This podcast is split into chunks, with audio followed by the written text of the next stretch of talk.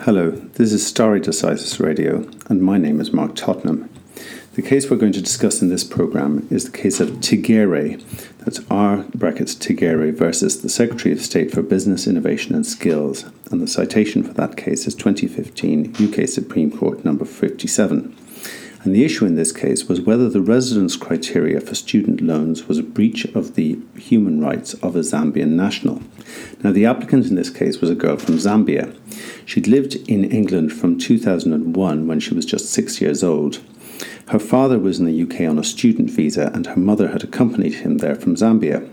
However, in 2003, he returned to Zambia, but her, she and her mother remained in the UK after the expiration of their visas and without regular, regularising their immigration status.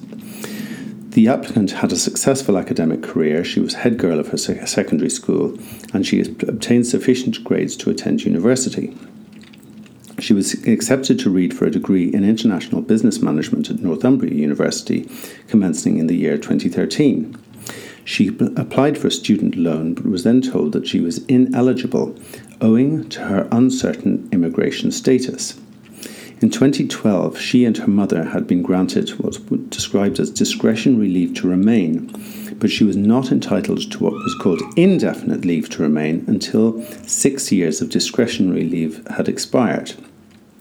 Now, unfortunately, the criteria for applying for a student loan required that she have been lawfully resident in the UK for three years prior to the commencement of the relevant academic year. Now, evidence was given before the court that there were several hundred, if not thousands, of young people in a similar situation to the applicant, namely that they had lived in the UK throughout their childhood, but because their immigration status was uncertain, they were not entitled to receive funding to attend university. Now, the applicant in this case applied to the High Court, where it was accepted that her rights had been violated by the, settle- the settlement criterion, but not by what was called the lawful ordinary residence criterion.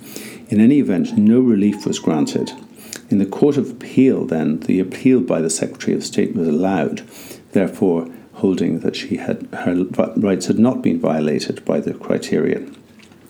The matter then proceeded to the Supreme Court, where the key question was whether the residence or ordinary settlement criteria was in breach of the applicant's rights under the European Convention on Human Rights, in particular Article 2 of the first protocol to the Convention, which protects the right to education. The majority decision in the case was delivered by Lady Hale. And what she said, open quotation, was any short term savings to the public purse by denying these students finance by way of loans, not grants, are just that, as most of them will eventually qualify for loans, and in the meantime, the benefit their enhanced qualification will bring to the exchequer and the economy have been lost. Furthermore, the additional short term cost of enabling these students to have loans pales into insignificance compared with the costs of removing the cap on home student numbers. Later in the judgment, she said, opening quotation, could therefore a bright line rule have been chosen which more closely fitted the legitimate aims of the measure? I quite accept that the settlement rule is a good rule of thumb for identifying those who should be eligible for student loans. They are the people with the right to stay and work here for as long as they please.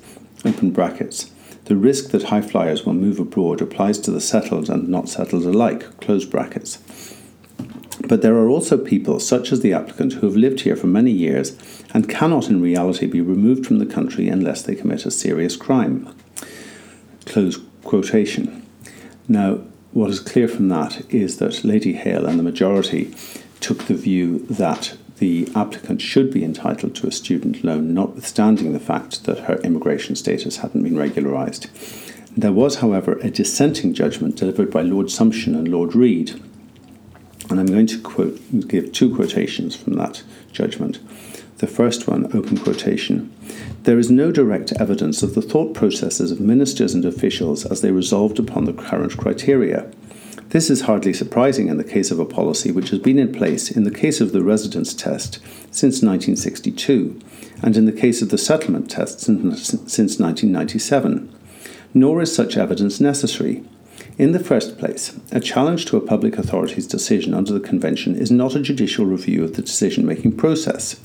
As Lord Bingham put it in the case of RSB versus, Governors of Denbigh High School, What matters in any case is the practical outcome, not the quality of the t- decision making process that led to it.